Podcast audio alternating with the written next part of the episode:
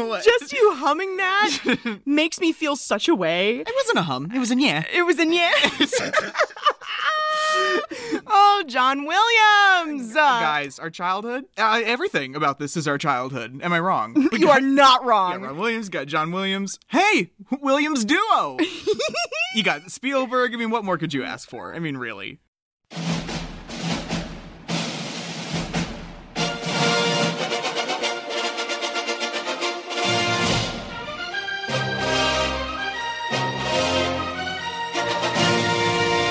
Who that? Who that? Who that? Who that?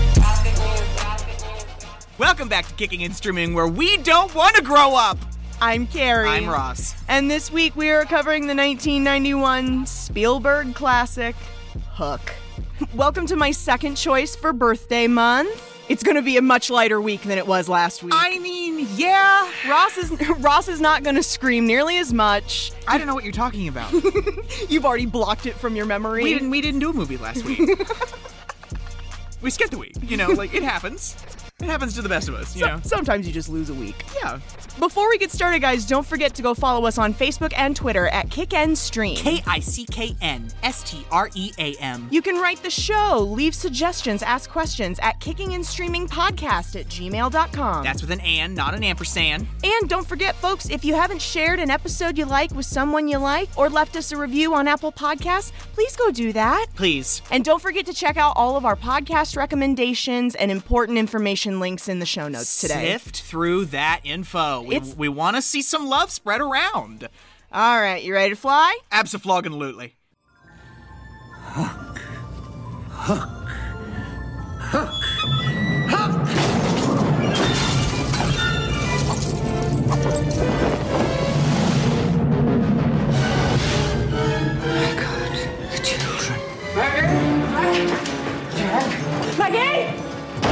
The stories are true. He's come back to seek his revenge. Only you can save your children. You must make yourself remember. Remember what? Peter, don't you know who you are? have to fly, have to fight, have to crow, have to save Maggie, have to save Jack. Hockey's back. Who?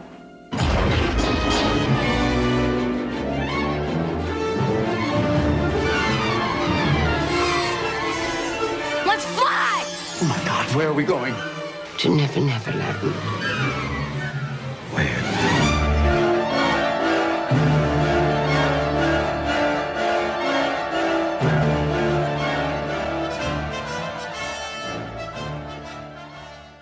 Today's subject covers, you know, a huge part of everyone's childhood. You know what I'm saying?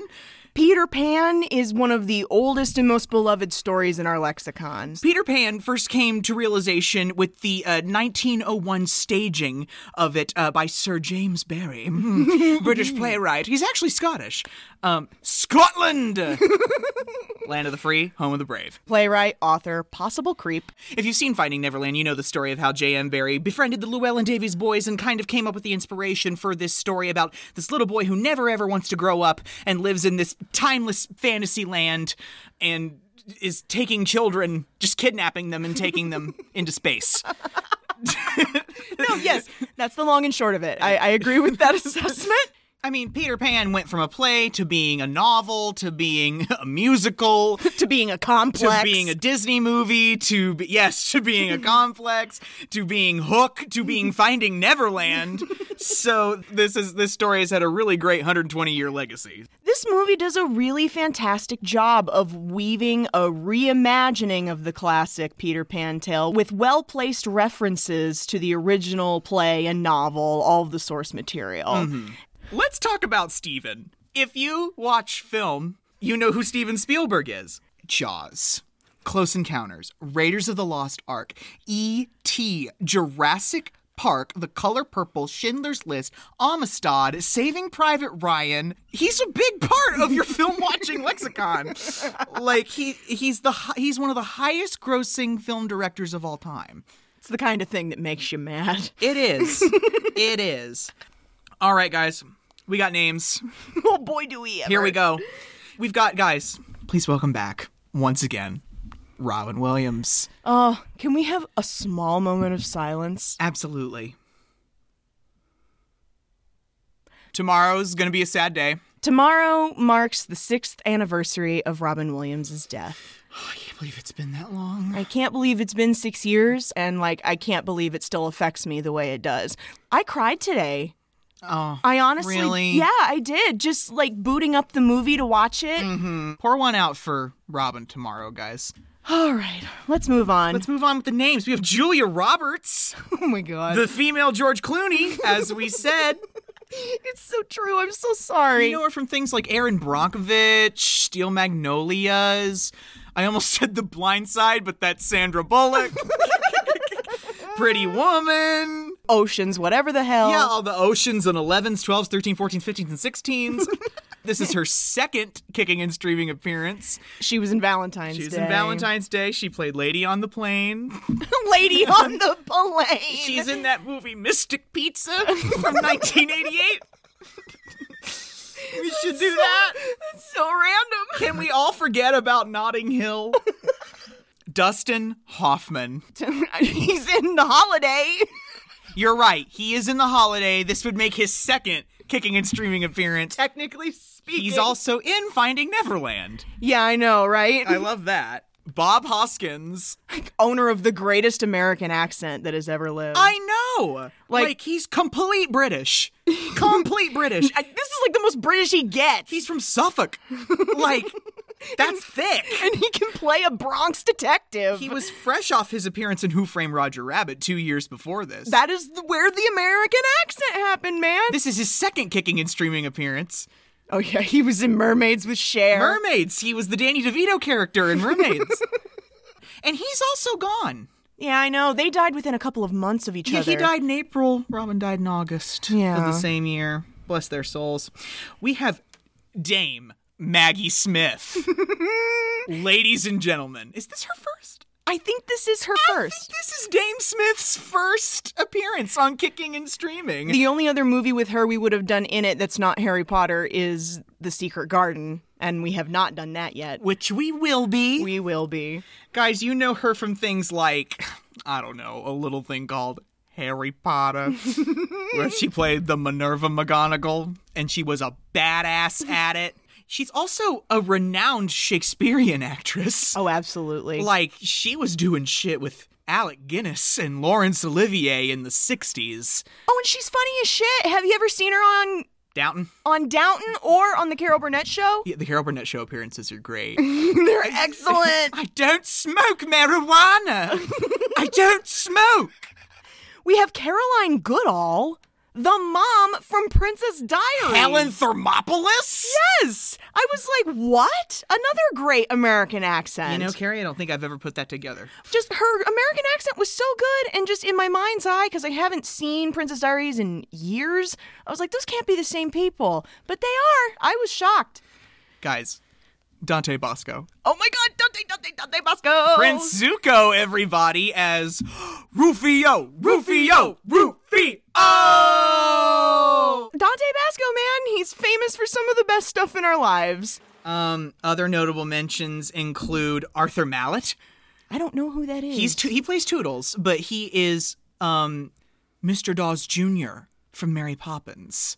oh my God, He was a much younger man at the time, but father died laughing. yeah, yeah. That guy. That guy. Oh no. And um, notable cameos: Phil Collins, Glenn Close, Tony Burton, George Lucas, Carrie Fisher. Like Spielberg literally was just like, "Hey guys, come come come be in my movie for a split second. No, I'm not gonna pay you. Carrie Fisher has some uncredited writing. Really? Yeah. In this, She, I think she writes some of Tinkerbell's dialogue. really? I mean, it makes sense to me. A set full of men, not a one of them knows how to write like a woman. Oh my goodness! And guys, John Williams. He's not in the movie, but he wrote the music for the movie. We need to talk more about music in, in these episodes. name it, guys. He wrote it. Like Harry Potter. hold on. You got Star Wars. You've got Schindler's List. You've got Close Encounters. I was noticing a trend. E.T. the Extraterrestrial. the Indiana Jones series. Jurassic Park. Jaws. So what you're saying is that he and Steven are buddies. I guess. Oh my god. Do we have to dive into this? I you know what? It's been half an hour. It has already been a half an hour. And on that note, there are so many great things to talk about in this movie. I'm just calling it now because I n- know now that uh, some of the good stuff is going to end up in the bonus material this week, guys. This is a long movie. And so if you're like, hey, hey, hey, what about this thing? It's probably going to show up in the bonus features. Sit down, buckle up, And get imaginative. steer me to Neverland, Carrie Ann. you drive. Oh my God. drive me to Neverland. The movie opens on a play of Peter Pan. I wrote kids, kids, kids. Uh, It's a cute little, like, I think they're like kindergartners, aren't they? Uh, I would I would say so. I'd say Maggie's probably about that age. Yeah, so we got a bunch of kindergartners performing Peter Pan. This is the 90s. I know, right? The gigantic handheld camcorder that, that some of the parents have. I'm like, oh my god. oh my god. We meet the Banning family.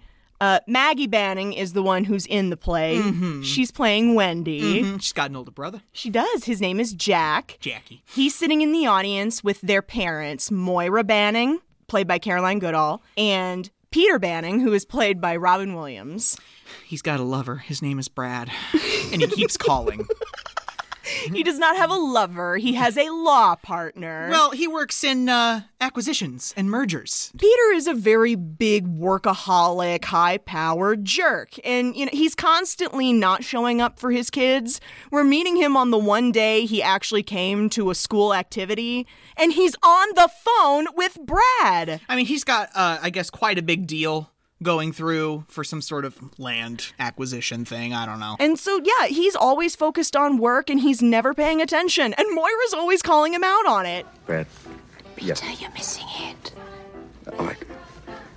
Want a meeting tomorrow, AM? Dad, my game. You promised. Listen, it's my son's big game. Last game of the season, Santa Series. I gotta be there, I promise. So, we'll make it a short meeting. I'll be there. My word is my bond. My word is my bond. I'm going to be there. So guess what, guys? Peter does not make it to the baseball game. Um, I said Jack's game doesn't go so well due to Pete not being there. yeah, no kidding. He sends somebody ahead to the game to film, and like it's somebody from the office, and I'm like, that's that's not that's not the same. The point is, is that you're there, Peter, physically there. And Jack sees that guy taping, and he realizes his dad's not there, and it just it ruins the whole He's game. broken. Yeah. He's so broken because he lied again. After the movie starts, the Bannings are taking a trip from California to England. They have to be on a plane for like a whole day. Yep. Oh my god! Back in the good old 1991. California to England. What the fuck? I love that stupid little fake ass plane. the Pan Am. Ha ha fuckity ha. Ha ha ha. Classic comedy. You know what else is classic comedy? The voice of the pilot is Dustin Hoffman. Ah, this is your captain speaking. That's is it I've never known that. Yeah. That's stupid. We're having a turbulence meal. I think that's so funny. Everyone's just trying to eat and it's going everywhere. Speaking of flying, guess who's afraid to fly? Pete. it's re- it's ludicrous, right? I know, I know. You would never think. the Bannings are flying to England because the woman who raised Peter, Granny Wendy, she's having a hospital, a children's hospital named after her in honor of her charity work. Well, it's a wing. It's a wing, it's, not a, wing whole hospital. At the Great Ormond Street Hospital, which J.M. Barry was very involved with. okay, I guess that is relevant then. it's Oh, I thought in London. I thought you were mad at me for giving Granny Wendy too much credit. I, I wrote, oh, lovely London. I love that shot I of know. Big Ben and everything. they show up on Granny Wendy's doorstep. and- it's number 14. he starts going up to 13. He's like, oh, shit. Because he's forgotten everything. He hasn't been to London. he he hasn't seen Granny Wendy in 10 years. Yeah. Toodles is the name of one of the occupants of this house. He was the first orphan Wendy ever raised. And uh, I don't know how Toodles, um, we, you know Toodles from Peter Pan. He's one of the original Lost Boys. I don't know how he got to Earth I imagine that Wendy brought him back with her. one of the times. Yeah, one of the ma- times. You know, you don't think about it, but Wendy went to Neverland many times. Yeah, it Not was- just the one time. No, and Toodles was one of the first orphans she raised, and he lives in her house now because she doesn't have the heart to put him in a home. Yeah. Because he's not all there. They go up to the door and they ring the doorbell, and Toodles opens the door. Remember, you're in England, land of good manners. Uncle Toodles. It's snowing! And he slams the door in their face, and I laugh every time. Wendy now owns this house. Presumably, John and Michael are dead because Wendy's literally like a hundred. Yeah. like she's old as shit. And they did really great makeup on Maggie Smith. I know. Well, yeah. And you were, we were watching Harry Potter and the Sorcerer's Stone the other night, and she was like, "This is ten years after Hook," and I'm like, "That's good makeup. That's Gloria Stewart levels of Uh, makeup." Absolutely. So okay, so you know, Wendy, you've all seen Peter Pan 2: Return to Neverland. Yeah. So obviously, Wendy has Jane, and Jane has Moira. Moira is Jane's daughter, so Moira is Wendy's granddaughter. Moira is in this ecstatic state. She is so happy to be home. yeah, like Peter's kids have never met Toodles or Granny Wendy. And they grew up with these people. yeah, and Moira, she is so excited about all this. She gets that picture of him and she goes, Look, it's you. And he goes, Was I ever that young? like he's he's like uncomfortable with it. oh, I know. Because he's like, I don't know who that is. Who is that? Peter has big gaps in his memory of childhood. He's blocked a lot out. like the first 13 years of his life. And it's not that he necessarily blocked it out, he just forgot. I mean, yeah, that's another way. But this is all a folk tale to them. yeah, I know. like- like the reputation of the family, Wendy, as the Wendy darling from the story, is well known because it's real for her. You know what Mm-hmm. I mean? No one outside of Wendy takes it that seriously. Toodles crawling around on the floor. Oh, Toodles is Toodles has lost his marbles. Lost, lost, lost. Lost what? I've lost my marbles. Like we, we don't get that explanation until later, but I just love him. Eh, We get Maggie Smith in all of her Wendy glory. yeah, this is where we finally meet Wendy. And she's at the top. I just love the hello, boy. Oh my god, it, that's the first thing she says to him in the story. Mm-hmm. With all the face acting, it's instantly apparent that there's this palpable magic between them. Mm-hmm. Just the way they're looking at each other. They haven't seen each other in 10 He goes, years. I'm sorry, it's been so long between visits. She's like, It's been 10 motherfucking years. Get in these arms and give me a squudge. I love it. I like, oh my goodness. For her obvious age, there's this youth to Wendy that's all behind these eyes. She's she instantly loves these kids. Yeah. Now, there is one rule I insist be obeyed while you are in my house no growing up. Stop this very instant. And that includes you, Mr. Chairman of the Board Banning. Sorry, too late, Grant. This next scene is a little uh, triggering for me personally. Yeah. Uh, because I was just not a kid who responded well to being screamed at. But here's the long and short of it Peter's on the phone with his law partner. The kids are running around and screaming in the background. And the phone call is not going well. Like, they're on vacation, kind of, and he is on the phone freaking out about some land deal falling through due to some owl or something. You t- a five billion dollar deal falling apart because of this? Why didn't somebody just shoot me in the head? Bang! Bang! Will everybody just shut up I'm sorry. and leave me alone for one moment more? Get him out of here, will you? I'm on the phone call of my life. God, the way he snaps. I take it just as personally as when our own parents would get angry. Like, Robin Williams, no. Yeah, Robin Williams doesn't get angry typically. Oh. Uh, it's just, it's ki it's wrenching. Yeah, I don't. I, I, I hate to see that. Those poor kids. They're just messing around. They're just kids. this is where Moira looks at him and says, Hey, you gotta stop this. Yeah. And he tries to answer the damn phone again. And he's just he's he dares her. He tries her. He pulls that antenna out, pulls the phone open. I was like, this is where I wrote, Moira has had it. She grabs the phone out of his hand, chucks it out the open window. I love her. She's an ideal wife for him. and she's like, you know, this really hit me hard, especially watching it as an adult. We have a few special years with our children when they're the ones that want us around. After that, you're going to be running after them for a bit of attention. So fast, Peter. It's a few years, and it's over. She is trying to make it clear to him. She's like, this this all happens so fast. I mean, Uh, w- w- par- uh, listen, I'm not trying to throw any shade. Parents can't shut up about how fast it all goes. Yeah. And he is not even looking at it as it happens. So this is where Wendy takes us into the pan lore, where she, th- she's describing, she's giving us the out of how their whole narrative fits into the actual legend of Peter Pan. So apparently the Darlings were J.M. Barrie's neighbors. Mr. Barry, well, Sir James. Sir James. Uh, he apparently wrote all their stories down in a book, and that's how Peter Pan came to be. Wendy's in this gorgeous dress. I'm like, Wendy's hot. Why, what? like, she's got- 100 year old Wendy? they're going to a dinner in tribute to her for her dedication to this wing of this hospital. And she goes, Oh, Peter, do you like my dress? And he's like, Yeah, it's very pretty. And just like swoops past her. And I'm like, Wendy is hot. Notice her. She's pretty hot for 101. I love when they're putting him to bed. This is where Peter gives Jack his pocket watch. He's like, Jack, you're in charge now. This is my very special watch, so you can keep track of the time. Hey, sorry for being such a cock. Here's my Yeah. very personal pocket watch. And he's just like, So you can keep track of the time. And I'm like, Ooh. eh, Yeah, Yeah. I know. That'll come back to hit hard. Peter, who himself is 113. Yeah, no. you know, and he doesn't even know it. I know. So we go to dinner. Peter, Moira, and Wendy all leave for this fancy dinner. I don't want to spend too much time at the dinner. Suffice it to say that starting with Peter, Wendy has dedicated her entire life to children. And that's like the whole 20th century. yeah, for real. At the Great Ormond Street Hospital, like Back at home, some spooky shit is happening. Toodles knows. Oh, I know. Toodles can feel it. And I here's the thing, I think that Wendy can too. yeah. because we start getting all of this wind kick up and it blows in through the banquet hall too and it hits Wendy and her entire being changes. Her her pirate sense is tingling. I just love Toodles like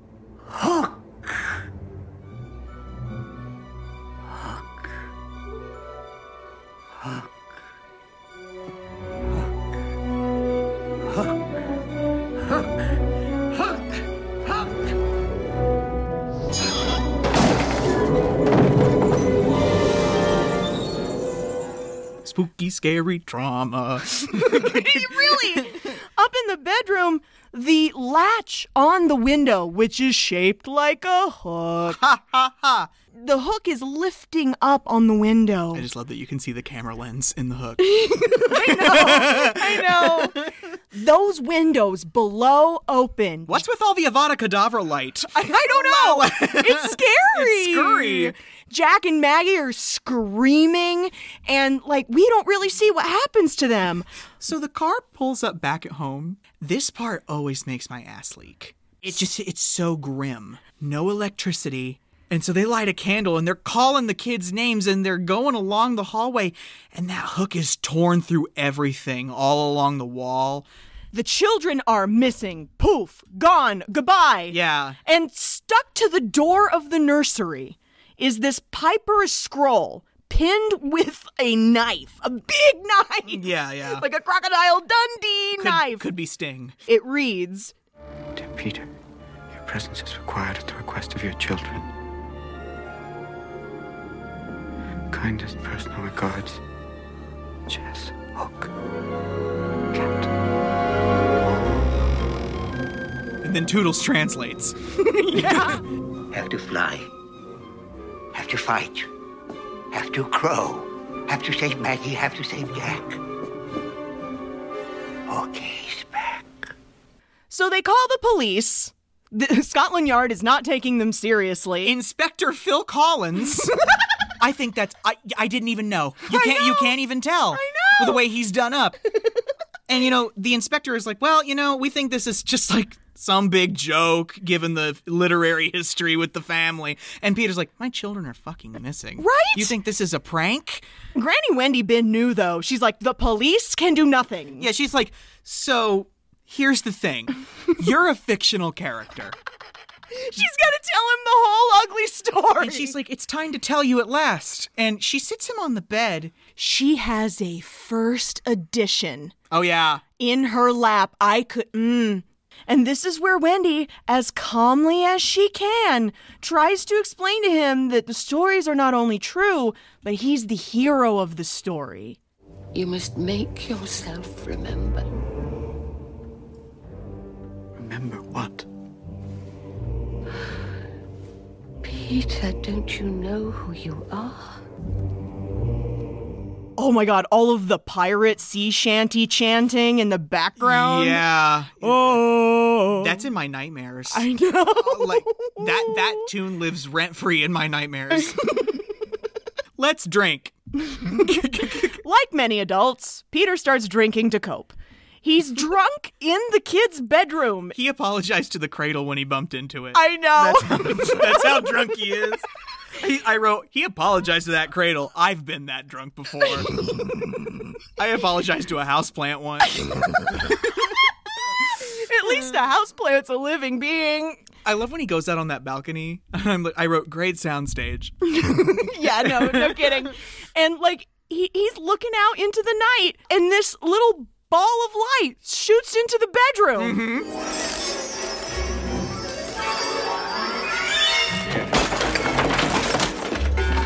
Firefly from hell.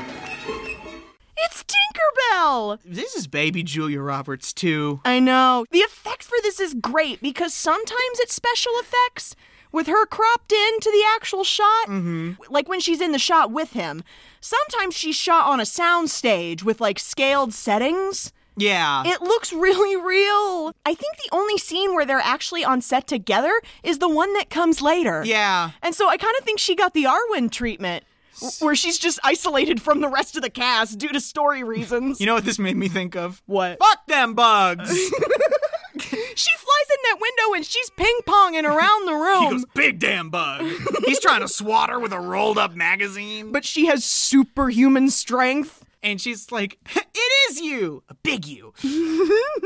and he's like, I'm not Peter Pan. She's trying to convince him of who she is and that he needs to come with her to rescue his kids, but he's not getting it. But whoever you are, it's still you.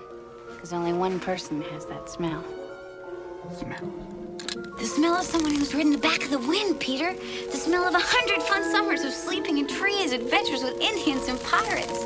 Oh, remember, Peter? The world was ours. We could do everything or nothing. All I had to be was anything, because it was always us. She does the whole I don't believe in fairies thing and the clapping thing that is in every Peter Pan story. If you clap if you believe and we'll bring Tinkerbell back to life. This is my favorite line in the film. Tell me about it. Because she goes, she gets up all revived and she's like, all right, now, who am I?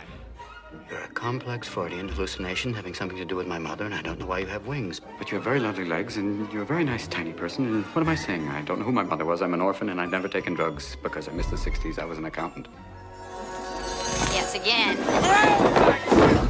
She literally pulls the rug out from under his feet, knocks him unconscious, wraps him up, and carries him out the open window. She carries him to Neverland in a bedsheet. I know! it's insane! I love the shot of her flying off past Big Ben. Yeah, and, she drops the fairy dust on that couple. Guess who the couple is? George Lucas and Carrie Fisher. it is. You know how it goes. Second star to the right and straight on till morning. Peter comes too, stuck inside his sheet. I just love. Oh, what a nightmare. Moira! When he crawls out of it, he realizes he's on a pirate ship. Well, he's in a pirate colony. I know! the pirate colony awakes. Tink dropped his drunk ass into the middle of enemy territory. Also, what a set. I know. The Jolly Roger and everything, like, that's all on one huge soundstage. yeah. And I just, I, c- the amount of effort, it gives me Dark Crystal vibes. I know you love a well comprised and decorated set. Yeah, practical effects, man. I'm all about it. Let's briefly talk about the clock tower, or should I say, the croc tower. Get out. no, I'm done. that was one of the last straws. Oh, come on, come on, talk to me about the Croc Tower. What about it?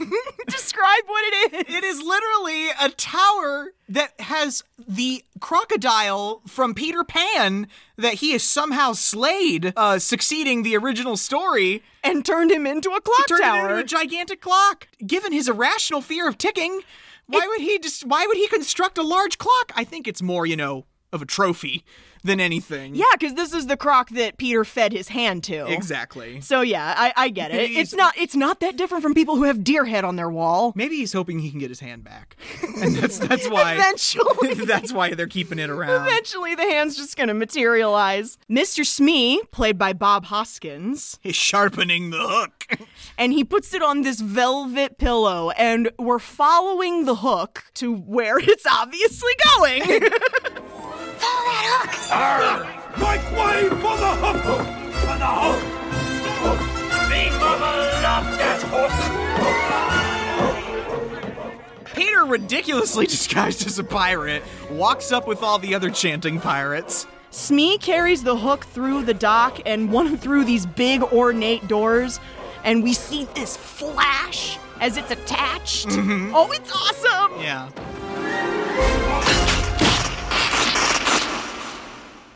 Good morning, Neverland! Good one, Steve. It's a good, good reference. Good reference, Steve. we get this Miranda Parisley introduction to arguably one of the greatest villains of all time, Captain James Hook. Smee is hyping him up, and it's funny because, you know, Dustin Hoffman is one of the least intimidating looking people on the planet. But the makeup and the look does it all. I can't with it's the eyebrows. Uh, y- This man is in full drag. Uh, Right? There is a wig. When he first comes out, I'm trying to look at his face and see Dustin Hoffman in it. You know what I mean? Yeah. But I can't, and it's because of the eyebrows. I know. Like the eyebrows are so ridiculous. It's like the Sailor Moon tiara. You fail to recognize him. when He's got it on. Exactly. Captain Hook, played by actual villain Dustin Hoffman. Well, my stupid, sorry, parasitic sacks of entrails. Revenge is mine. Long live the hook! I baited that hook, and now I'm very proud to announce we have his children. David Bowie turned down this part. Can you imagine this movie if it had been David Bowie? I think it would have still been good. I think it still would have been good. I think it would have been a different hook, Yeah, I think it would have been a much um posher hook. a more evil hook, frankly. yeah. Because I, think up until a certain point, Dustin Hoffman's hook is cartoonish. Yeah. and then it gets serious, but for the most part, look at this short man in drag. Hook has Jack and Maggie hoisted out of the brig in this big rope net. Yeah. And Peter breaks cover. finally, Mr. Hook, I want those kids out of that net in less than one minute, or you better get an attorney and hope to God he's better than me. Who are you? I'm Peter Panning, attorney at law. Those are my children, and I want them back. please. Those are your Children. These are your children. Yes, they are. And your Peter. your Peter. Yes. Your Peter. Yes. No. Yes. Your Peter. Yes. Is there an echo in here? Hook cannot believe that this out of shape middle aged man is Peter Pan. I mean, he doesn't either. It hasn't sunk in for him yet, despite the fact being in a fantasy land. Smee has to show Hook this scar on his abdomen where Hook carved him up during one of their adventures. It's, a- it's that scar you gave him from the Tiger Lily incident. So now Hook's in a bad mood because he's built this whole operation up in his mind as this epic final war between Peter Pan and himself, where he finally gets to come out on top. Yeah, Hook just wants his war. He just wants something where he can say he won. And now he's trying to salvage it and tries to make it a little interesting. He says, Fly up there and touch the hands of your children, and I'll let you all go. And Peter looks right at him and goes, I can't fly. Our friend Peter Pan here has a real problem with heights. But Peter's gonna try anyway. Climbs up that mast to get to them. And these poor kids, they're so scared. All we have to do is touch our fingers and we'll be able to go home. Touch them, Peter, Oh. and it's all been just a bad dream. Just reach out and touch them. And he can't reach them. The and he's too scared to try. I know. And his fear, his lack of confidence is keeping him from saving his children. it's still not enough for them. and they can't count on him. They still can't count on him. Come on, Daddy. Mommy could Um, do Come it. on, Daddy. Mommy could do it. Ouch. Yeah, I know. It's still funny as fuck, though. I know. Let the women do the work. This gets really sad. And the pirates, like, are just looking at him like, oh shit. Yeah, the pirates are like, this is sad, yo. Like, this is Peter fucking Pan. Wow. That's me. I don't understand. Why doesn't he fly? Is it not Peter Pan? He's Peter Pan, all right, Captain. He's just been away from Neverland so long, he- his mind's been junctified. He's forgotten everything. The pirates are going to just kill them until Tinkerbell manages to convince Hook to give her three days to get Peter in fighting shape. So, yeah, due to Tink leveling with Hook, she saved Pete's life for now. But in all the commotion about the war, Peter gets knocked off the plank into the sea. Directly into a pod of mermaids. Tink thinks she's lost him. I know! the mermaids immediately jump his bones. oh, yeah. I, Because they recognize him. I wrote to be beautiful and live underwater. Because, like, Peter was the only person they ever treated with any kind of kindness. because they were into him. And you know what's. boy. Yeah, and it's really gross, right? Yeah. Because he was like 13. Yeah, it's a little predatory. Remember in the Disney movie when the mermaids were like trying to drown Wendy? Hands off our mans. So Pete gets to the part of the island where the lost boys live. Again, what a set! it looks like an amusement park. I get very big indoor putt putt golf vibes from this. Yeah, just every pirate themed putt putt course you've ever been to. Wouldn't you just love to have a day just to play around in there? Oh, you know I would. Like, it'd be so cool. There's like this sophisticated ramp system for quick travel. The Lost Boys civilization has grown in the last 40 years. There's basketball courts. There's skate parks. There, there's sledding. Is t- is Tink bringing all of these children here? she must be. Is that how they get there? Is it Tink? it has to be Tink. Well, because Tink found Peter in Kensington Gardens. She sure did. Yeah, So okay. it's got to be Tink, you kidnapping little pixie. You know what else there is? Booby traps. Oh, there's booby traps everywhere. And Pete falls into every single one of them, leading it leading up to him just being a groaning shrub. Wake up, you sleepyhead! Hands back! Hands back! Hands back!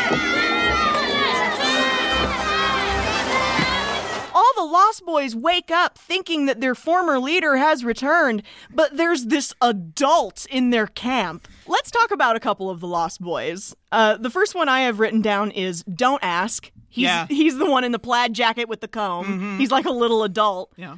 There's No Nap. Uh huh. He's the kid in the newsies hat. Yep. There's Thud Butt. He's my favorite. I love you Thud Butt. know he's my favorite. Oh my god. I identify very deeply with Thud. You know what else there is in the new Lost Boys uh, civilization? Tell me. There's a new leader. Oh, Ross, tell us about the lost boy who filled the power vacuum. So there's this skunk, and his name is Rufio. How dare you call him a skunk? he looks like a skunk. He was like one of my first loves. This is Dante Bosco, guys. This is the voice of Prince Zuko. Rufio, Rufio, Rufio. Oh! Rufio looks so cool. He's got that skunk head cap with the with the red instead of the white. Oh, I love it. He's clad in leather and he has all these bright red streaks in his teased hair, covered in jewelry. He's a child. Calm down. He, no, no, no. I'm not No, I'm not I- trying to I know. I know. I know. No, he just he looks so cool. He is cool. He's he's he's a cool fella. I just love Peter the whole time. This is an insurance nightmare. what is this? Some Lord of the Flies preschool? That's a good line. Where are your parents? I want to speak to a grown up and all the Lost Boys point at Rufio, without skipping a beat. and he's like, "Nah." Yeah. No, Mr. Skunkhead with too much moose. You are just a punk kid. I want to speak to a grown up. All grown ups are pirates. Excuse me? We kill pirates. I'm not a pirate. So happens, I am a lawyer. Kill the lawyer! I'm not that kind of lawyer. I call this the kill the lawyer chase. it's great. they start chasing him through the treehouse. and he's, when he finally gets onto the ramp, and he's ch- Rufio is chasing him on his scooter. with like a bamboo gun aimed at him. Oh my god! And he gets to the he gets to the curb and he's like, why are you doing this to me? Falls backwards. They chase him into the basketball court. he's rocketing in on a skateboard and he's headed towards a wall. I love Robin Williams so much. Oh my, a wall.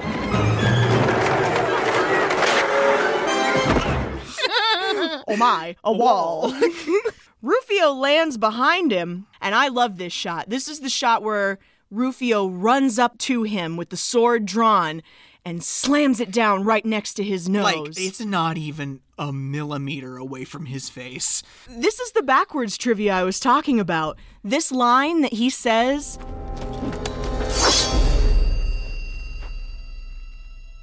You're dead, jolly man. He had to say it backwards so they could reverse the shot to protect Robin because the blade had to end so close to his nose. So they reversed the shot. So they made him say it backwards? Yes. I love that. The next time you watch it, guys, watch that shot very closely. The movement's a little weird, it's a little off. Rufio draws a line in the sand with Peter's sword. Yeah. He has, yeah, that's his. He yeah. has Peter's legendary gold blade because he's the captain now. And he draws a line in the sand and says, If you believe this fat slob isn't Peter Pan, get on my side of the line. Only one lost boy is left. Pockets! Yeah, it's Pockets. He's an adorable little boy. And he does this thing where he has Peter come down to his level. And then he just starts touching Peter's face mm-hmm. and pushing it around. To see, it's like with it's like me earlier with Dustin Hoffman. yeah, I'm like trying to see him through the drag. yeah, no. And, and I'm like, oh, there you are, Dustin. yeah, and he finally pushes Peter's face into a smile and says, "Oh, there you are, Peter."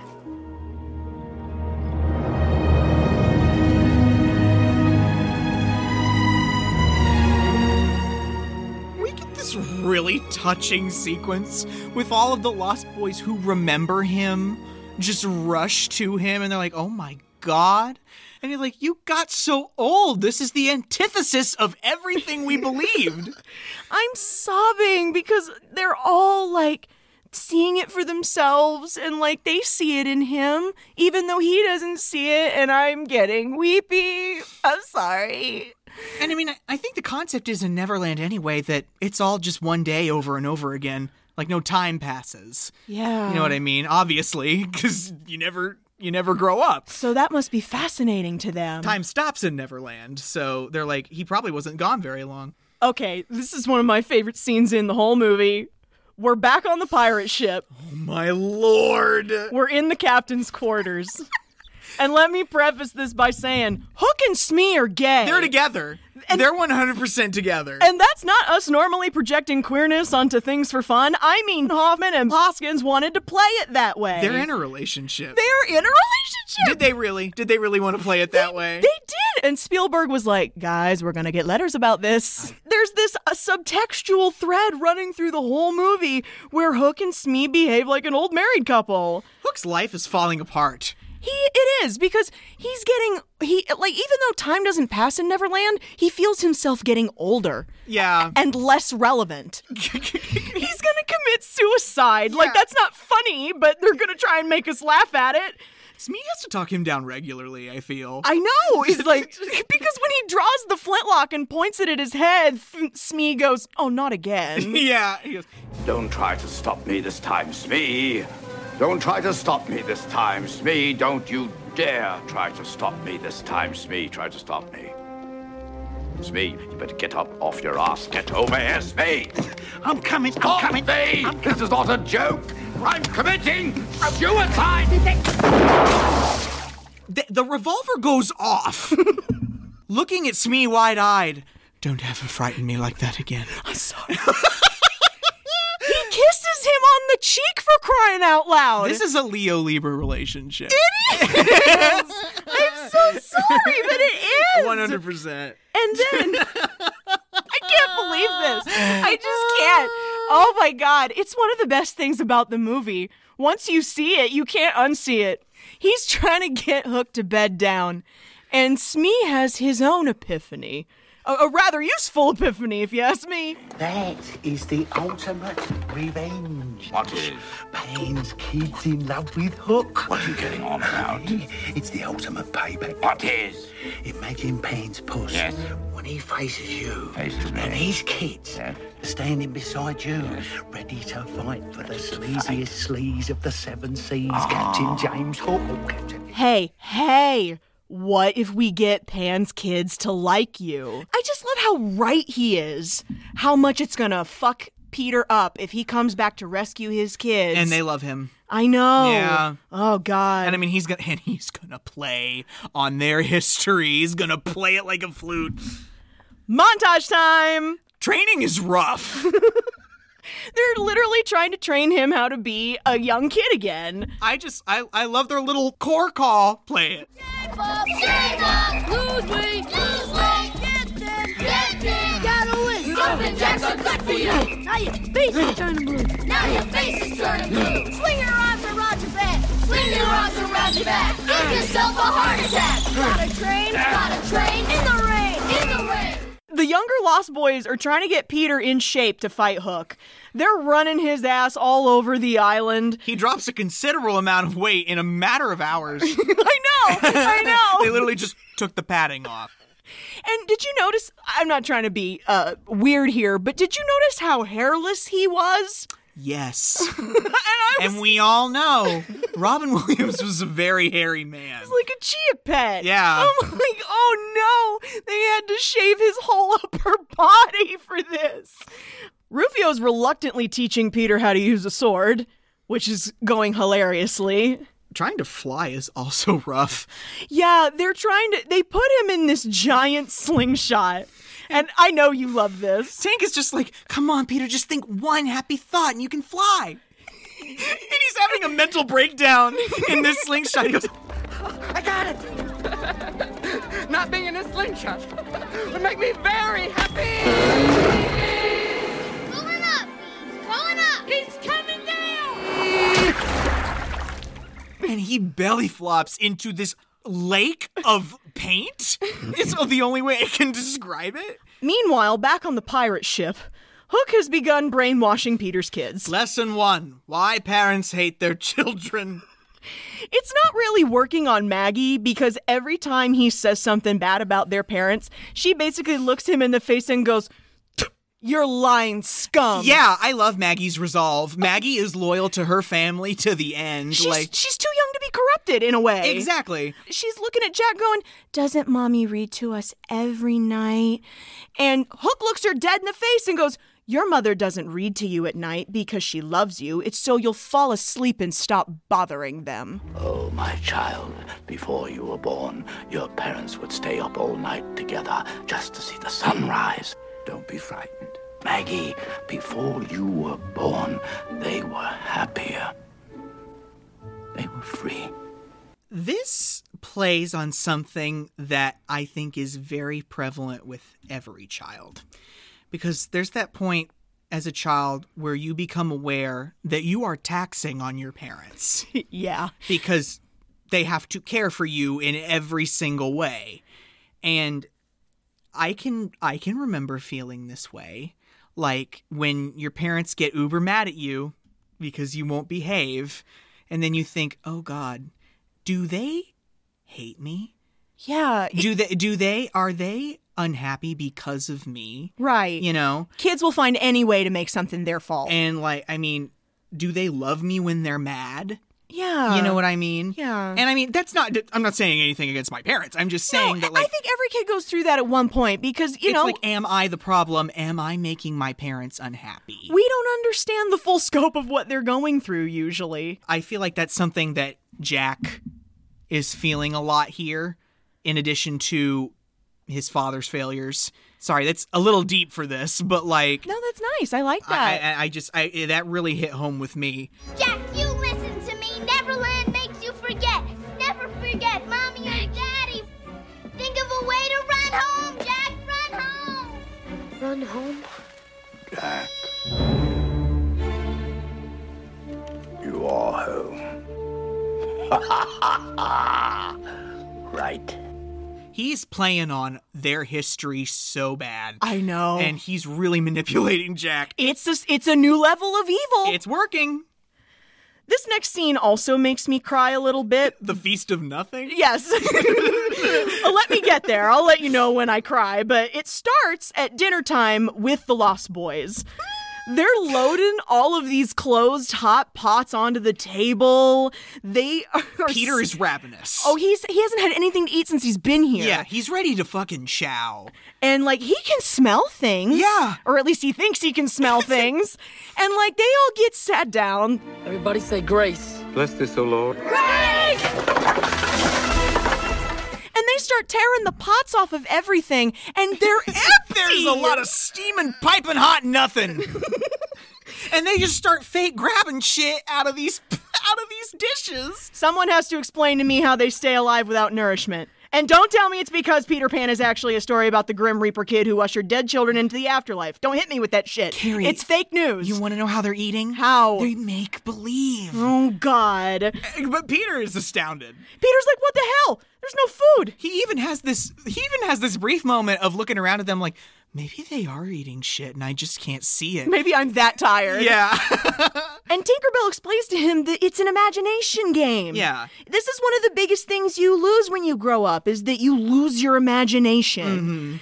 Mm-hmm. Rufio the instigator starts going back and forth with him. Insult battle. Oh, insult battle. They're gross. They're, they are definitely boys. T- truly disgusting names, mind you. Ugh. And finally, Peter just loses it and he just he just goes into a tirade. Two-tone, zebra-headed, slime-coated, pimple farming, pear museum brain, munching on your own mucus, suffering from Peter Pan envy.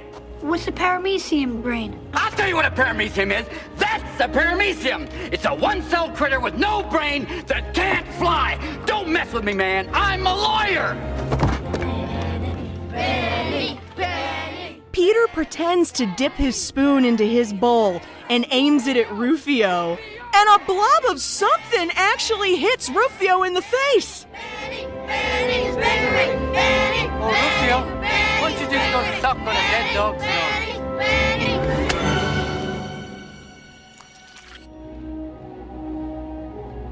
You're doing it. Doing what? Using your imagination, Peter.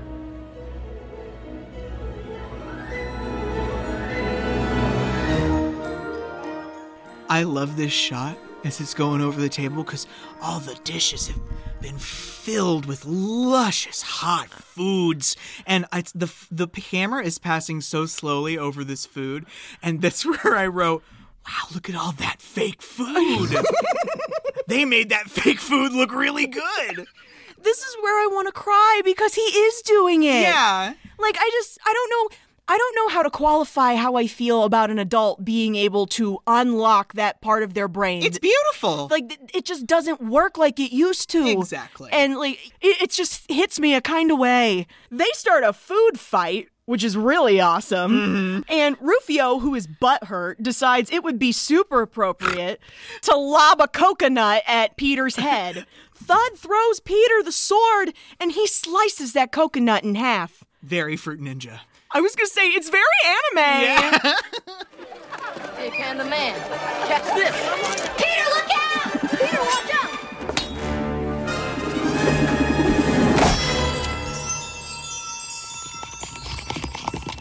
The sound of the rooster faintly crowing. Yeah. Oh, and how they're all staring at him with this sense of wonder.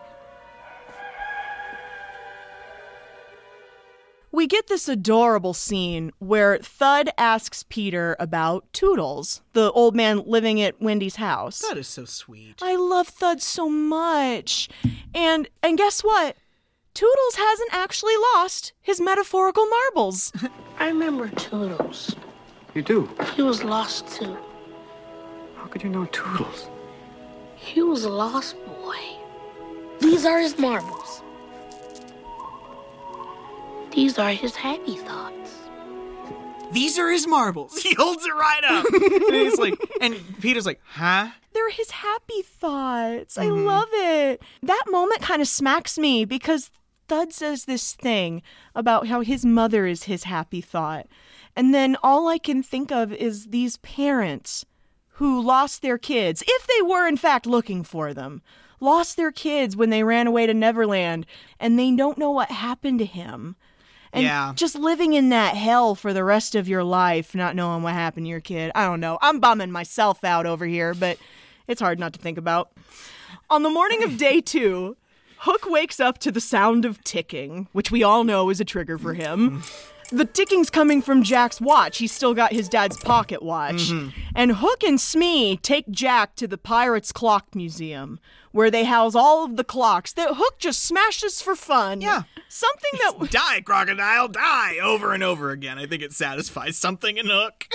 Something that was lost on me as a kid was the symbolism behind Hook's fear of the clock.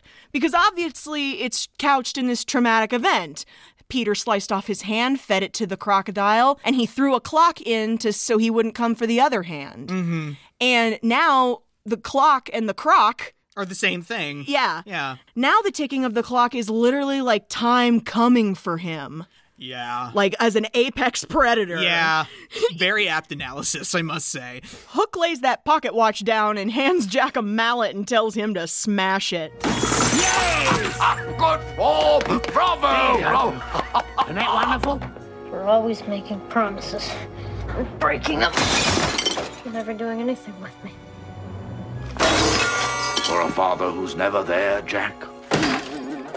Jack is hurting. Jack, yeah. He, yeah. He's such a brat, but he just wants his dad. Like his dad who never comes to his baseball games or gives him the time of day. Jack is upset because his father won't try. I know. And that's hard enough for him. Like, Now Daddy Hook is here to fill that void.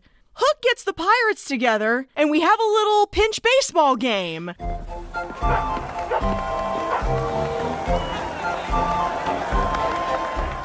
This is all just a big stunt to make Jack feel like a star so he'll think of Hook as daddy. And meanwhile, the boys and Peter have decided they're going to steal Hook's hook and start the war early. Yeah. Yeah. Oh my god. Peter gets right up behind Hook, and he's all primed to s- take the hook right off the table next to him. But then he starts getting interested in the ball game because he never saw Jack playing his ball game. Yeah, I And Jack know. comes up to bat. Wait for the good pitches. Wait for the good pitches. Smee's getting ready to pitch him a curveball, which Jack is notoriously bad at hitting. Bob Hoskins is a cartoon. Just his face. Like, that's why I'm glad he did Who Framed because it's the only movie he's in where he is the human and not the cartoon. Jack cracks it out of the park. I hate to say it, it's a good moment for Jack.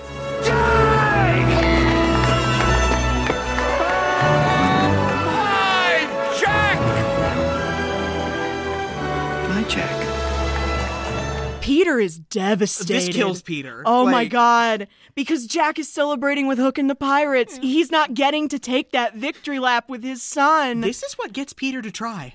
I know. Like, I mean, he's been trying with the training, but like at least try to fly. You know what I mean? He abandons that mission, walks back to the treehouse, and so he just starts throwing himself from various heights, trying really hard to fly. Guess what hits him in the head? The baseball. Jack's home run hits him in the head. Oh. How is that even possible? Because it's a movie. okay, all right, Because all it's a right. Uh, what Peter Pan things from the stories that always makes for great entertainment is that Peter Pan's shadow has a mind of its own, right? Yes, yes. He's always losing his shadow. That's how he and Wendy first meet in the story. He chases his, his shadow into the darling's room. Peter's shadow is now getting his attention yeah. to point the way towards what is known as Wendy's house. Tinkerbell is already in the house. I, th- th- I wrote Tink is just places. She's just Like she just turns up whenever she's needed. And she's standing in this rocking chair wearing the most beautiful blue gown. She's a very pretty fairy. she got all dressed up for him. Uh, And yeah, this is the clubhouse that the Lost Boys built for Wendy the first time she came to Neverland. I remember. Wendy used to sit in that chair. Yes. But it wasn't there. It was here. We used to sit here while she darned socks and tell us stories.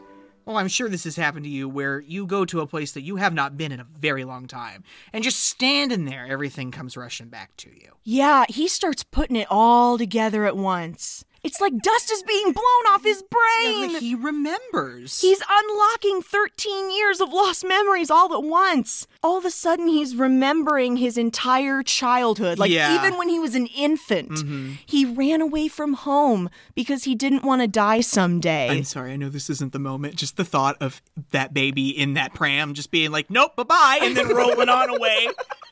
No, it is slightly comical. Only to have him thrown out of it in Kensington Gardens. But who comes to his rescue?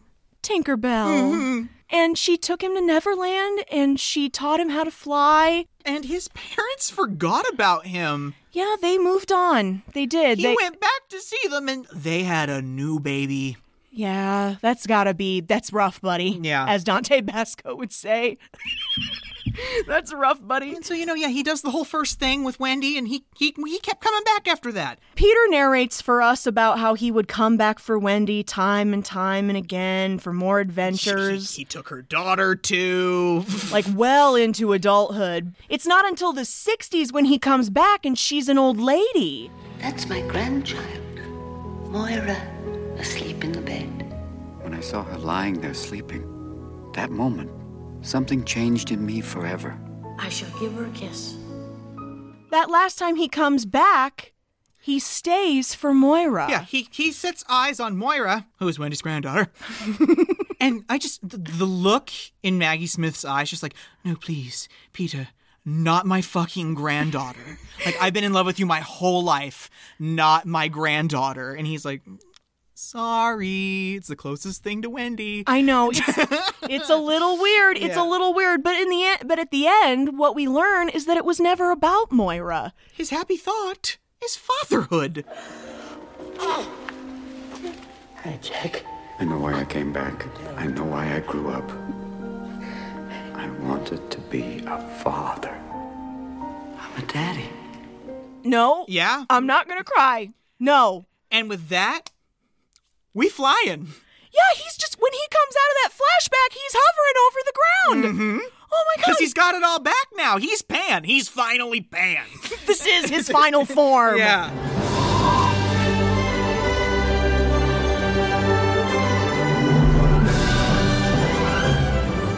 We get this brief, wonderful montage of Peter flying around the island with the John Williams magic in the background. This this whole sequence blows away his entire reality. It does. Yeah, he forgets almost everything about what he's doing. Peter Pan is back. He is flying. He is playing games. He is having fun. Rufio concedes power. I know. like Rufio comes up to him and kneels down and offers the sword to him. You can fly, you can fight, and you can.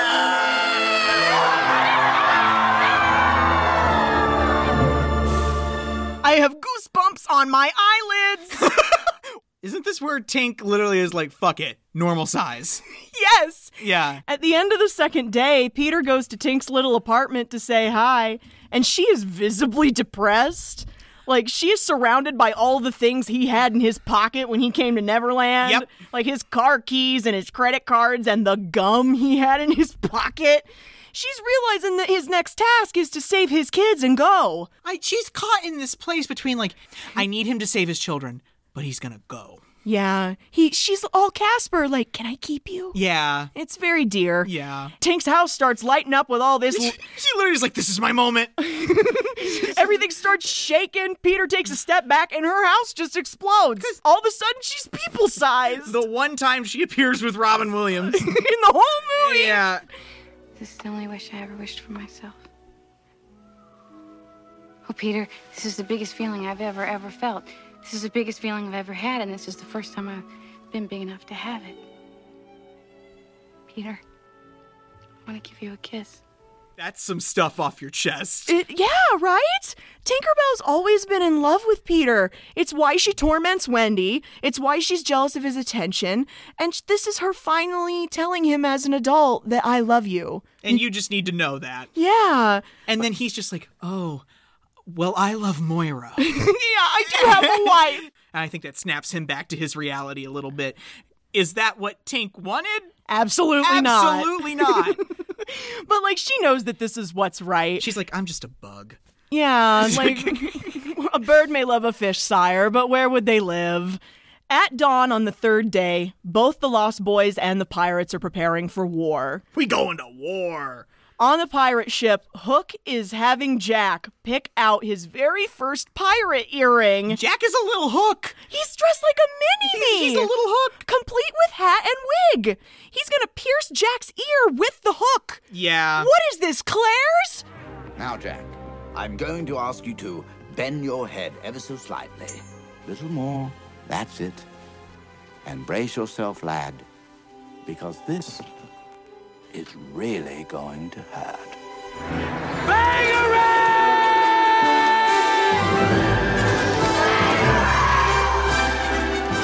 So the Lost Boys descend on the pirates. Peter Pan and the Lost Boys descend on the pirates. And it's pandemonium. They're all clad in this makeshift armor. They've built a warship out of bamboo that's actually got paint cannons on it. Less than a day. In less than a day. less than a day. They were really walking a fine line in this battle scene with all in, in the sense that we have adults fighting children to the death. Yeah. So we're using some fairly innocuous forms of combat here, like the paint guns and the egg guns, ping pong balls. If there's anybody not fighting, get here quick. I love it when the pirates charge at the boys and they're blinding them.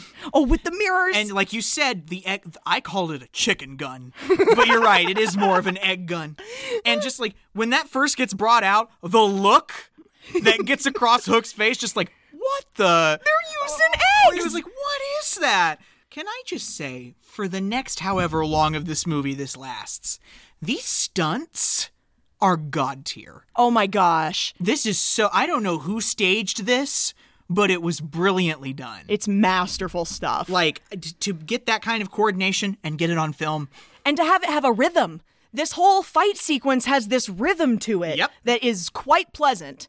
Rufio's done up in this badass warrior getup. Yeah. Because, like, things start to not work out so well for the pirates. The resolve of these children is immense. That's where, that's where I wrote, children are so motivated these days. My favorite part of the whole battle is Thudball. I know. Where he rolls himself up and just continuously is clearing the gangplank so that people can't walk onto the ship. It's great. I love him. I love him so much. Like Hook, Hook, can, Hook is standing off to the side. He can't even believe that his pirates are falling like dominoes. he turns to Smee. Smee, do something intelligent.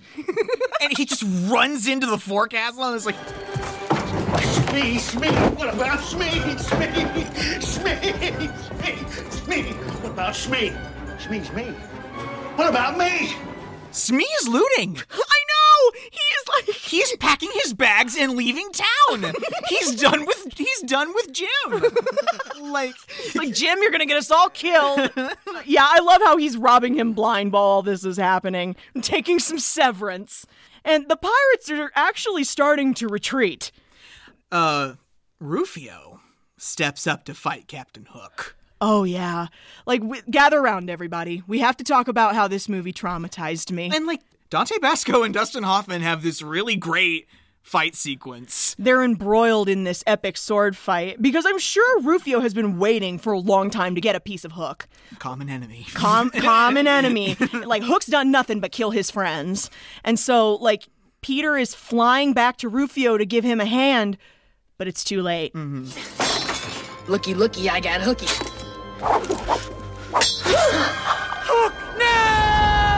Hook runs Rufio through with his foil, and Rufio falls over in Peter's arms and says, Dear Lord, I wish.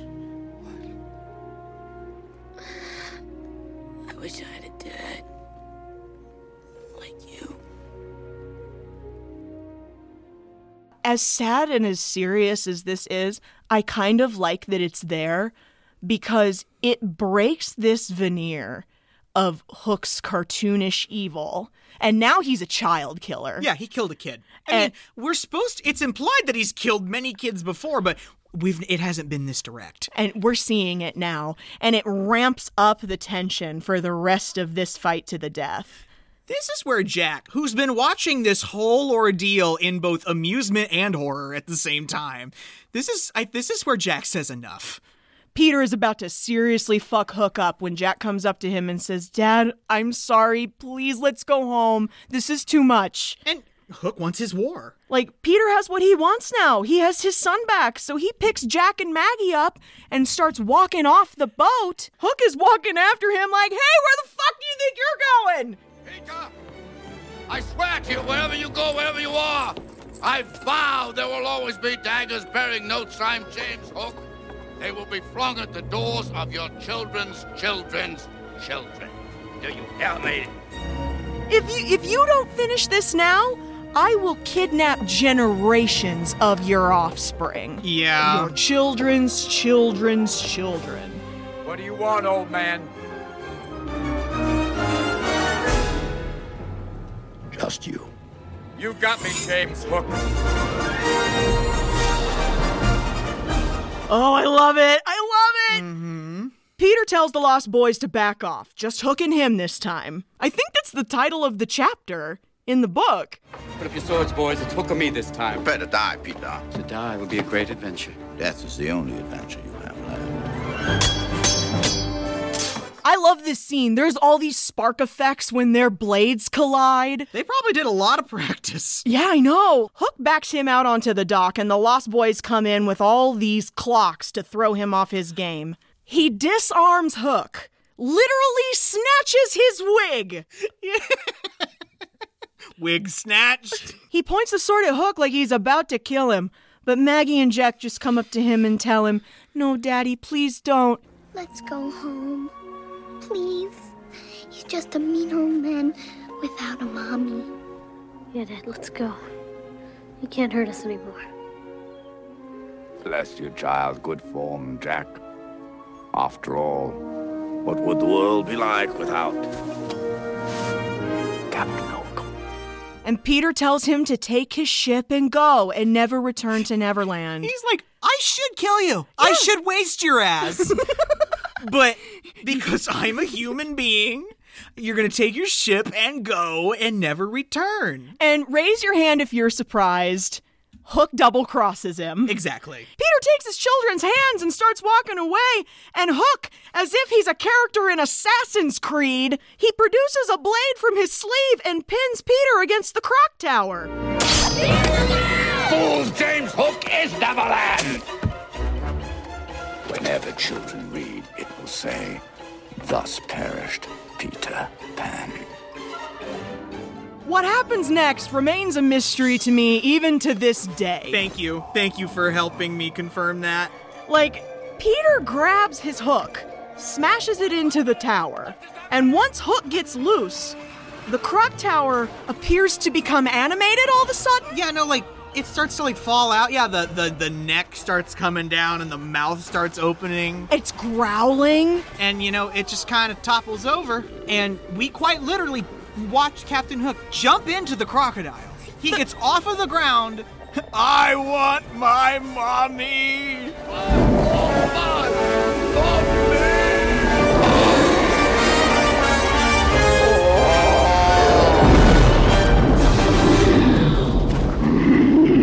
What are we supposed to believe?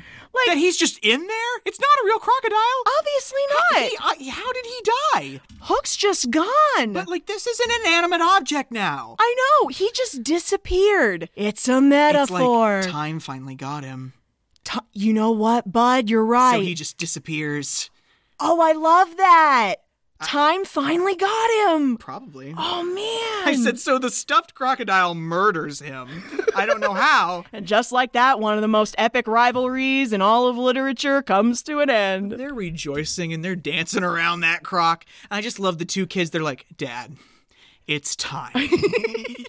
Jack and Maggie are like, okay, can we go home now? like, please. How much TikTok! me at the store with mom. How much longer are we going to be here? the Lost Boys are so sad that he has to go, but Peter has to leave somebody in charge. And I, Ross is pumping his fist. He loves this. yes, ma'am. Yes, ma'am. He's holding the sword out and going down the line of kids. And he finally stops in front of Thud. I want you to take care of everyone who's smaller than you. Okay. Then who do I look after? Never bugs. Little ones.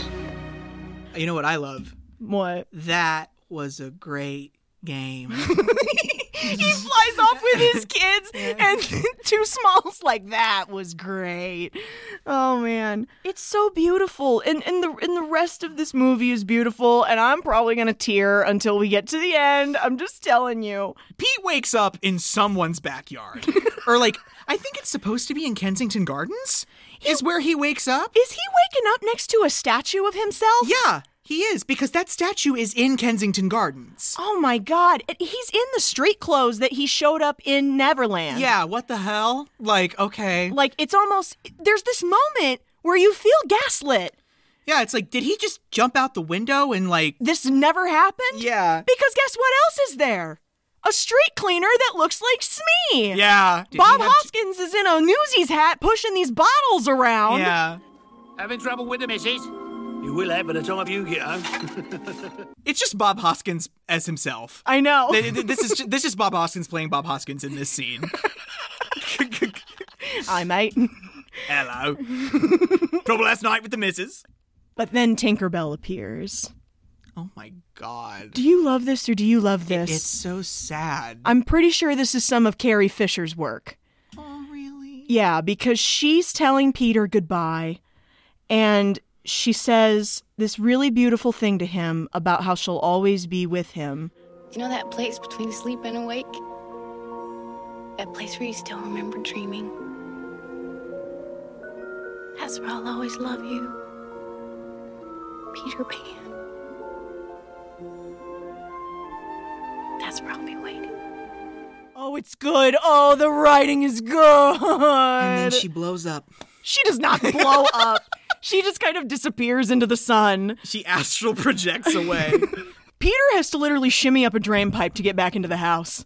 you know, he finds the phone. He finds the cell phone that Moira tossed out the window. Brad, hi. Have you been holding this long? He's like telling Brad about everything he's been doing as Yeah. he's climbing up the drain pipe. He's like, I gotta climb a drain pipe.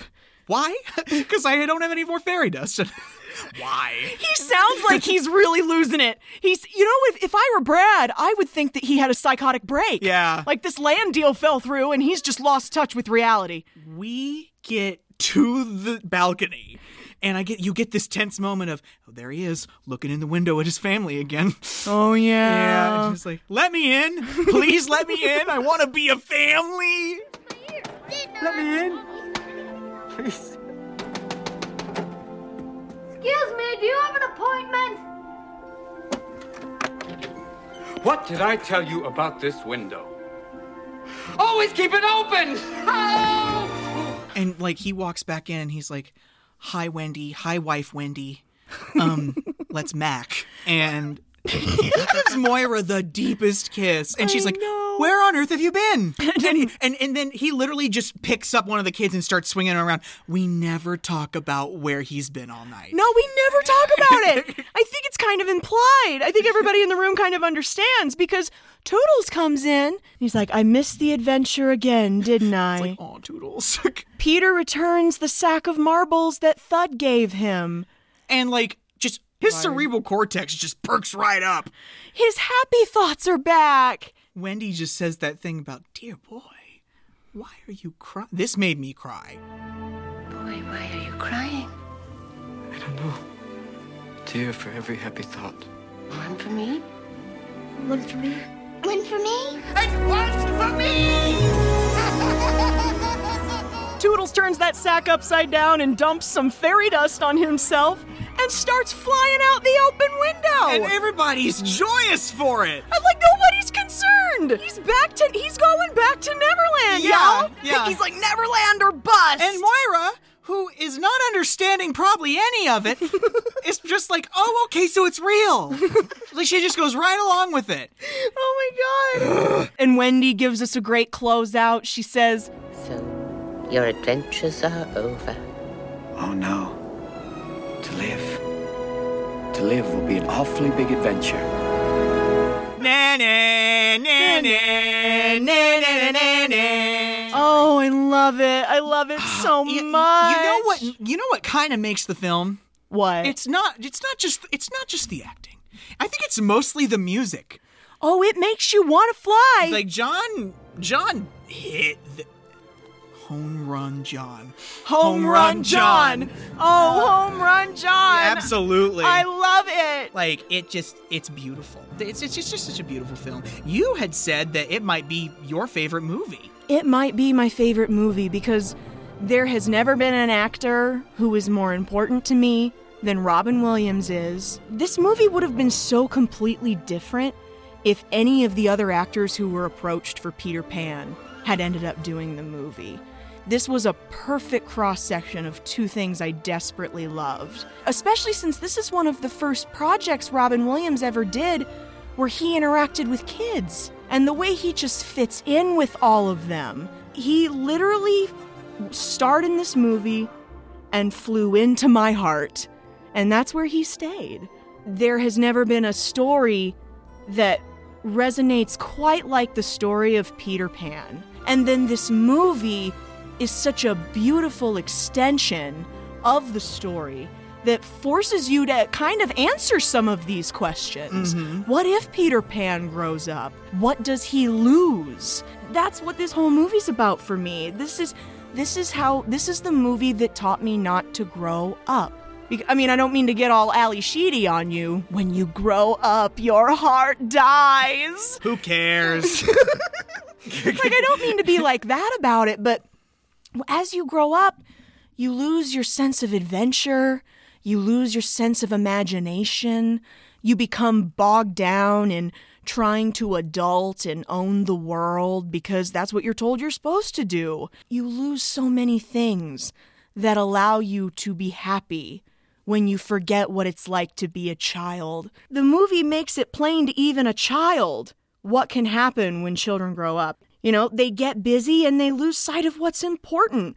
This movie impressed upon me how important it was that you don't lose that part of yourself.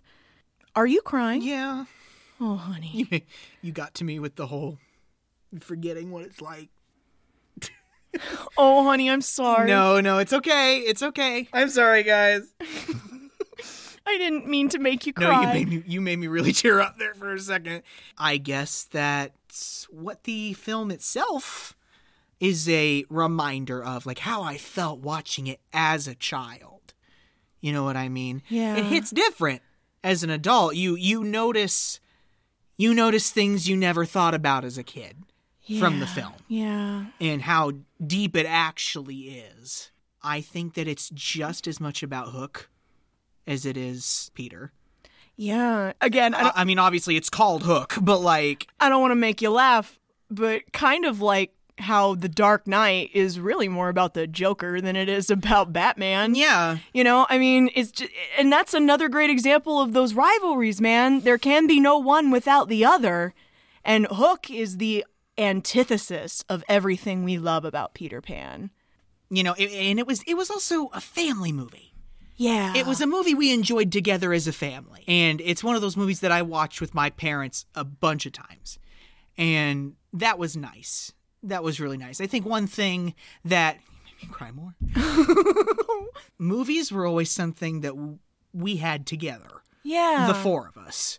We could sit down and watch something. We didn't do a lot together. This was definitely one of the titles that I remember bringing us together. We four. In some ways, I kind of think of movies as our love language as a family. Now I'm gonna barf. Oh, no. no, no, no. I mean, hey. now I'm gonna barf. Love languages come in many forms. They do. And like you and I, it's undeniable. We speak in movie quotes. Mhm. And like, you know, and and our dad, our dad's always quick to be like, "Hey, remember that time?" Yeah. remember that time John Wayne did this in this movie and it Yeah. was real freaking hilarious. My dad has seen every Western themed piece of television in all of history. Gunsmoke, Bonanza, there are others. the Virginian, Wagon Train, like all of it. every John Wayne movie. And so, yeah, yeah, this has always just been an important piece of our lives. Definitely. You really got me going there for a second. Oh, sorry. I didn't mean to make you emotional. No, I, do you know how many times I did this during watching the film? Just sobbing? Like the combination of, you know, Robin and like Maggie and music and you know those boys. It's all so magical. Yeah, they, they, they, this this it is. You're right. If I had to sum it up, magical. And I cannot believe that people didn't like this movie when it came out. I can't believe it. Like someone were like, "Oh, this is just something to like, you know, you know, to for this is for the boomers. It's trying to appeal to the boomers too much." No, no, dude, this is a staple. It's a it's a staple. This is a pop culture staple. This is like the first movie he ever did where he worked with kids, which like his whole childlike nature is his brand. It's iconic. And I think you'd be right in saying it's the movie that makes me miss him the most. Yeah. Yeah. Yeah. It really does. We are sappy bitches. I know. I'm sorry. W- I'm- guys, we are up in this club crying. Oh, Oh. my God. I miss him every day, which sounds stupid because I was. You did not know him. I didn't, and he was not. But in a way, you did. I, I- yeah, I feel like a lot of people would say that Mm-hmm. about a lot of different people that we've lost over the years in the entertainment industry, but I don't really think there will ever be anybody else No. whose death hurt me the way his did. Well, there will never be anybody else quite like him. exactly. And I I love that we get to we get to remember him through his films. Yeah. Tomorrow I'll be having a nice whiskey cocktail in Robin's honor. Absolutely. And uh, I encourage everybody to go watch your favorite Robin Williams movie and think about the joy that he brought us. Mm-hmm.